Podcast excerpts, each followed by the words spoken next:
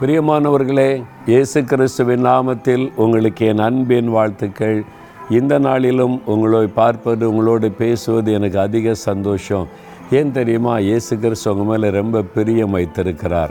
அதனால தான் தினந்தோறும் உங்களோடு பேசி கொண்டிருக்கிறார் இல்லையா? இன்றைக்கு ஒரு வாக்கு கொடுக்கிறார். என்ன வாக்கு கொடுக்கிறார்?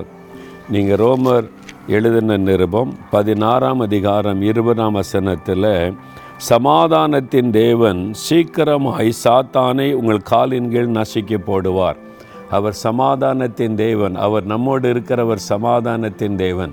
இந்த சமாதானத்தை கெடுக்கிறது யார்? இந்த சாத்தான். நம்முடைய சமாதானத்தை கெடுத்தரணும் நம்முடைய தைரியத்தை கெடுத்தரணும் பயத்தை உண்டாக்கணும் ஏதாவது தினம் பண்ணிக்கொண்டே இருப்பான்.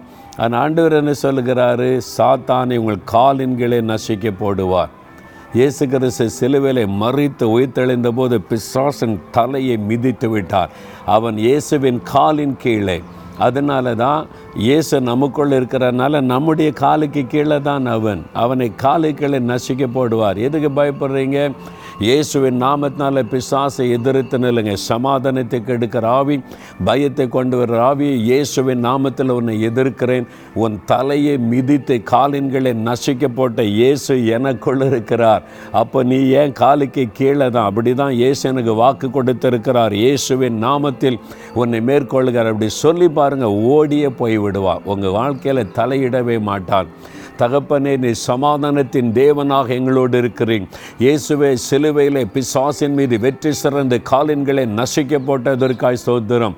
எங்களுடைய காலின்களை சாத்தானை நசிக்க போட்ட இயேசுவுக்கு ஸ்தோத்திரம் ஸ்தோத்திரம்.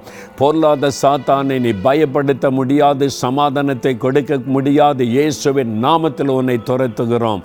ஆமேன் ஆமேன்.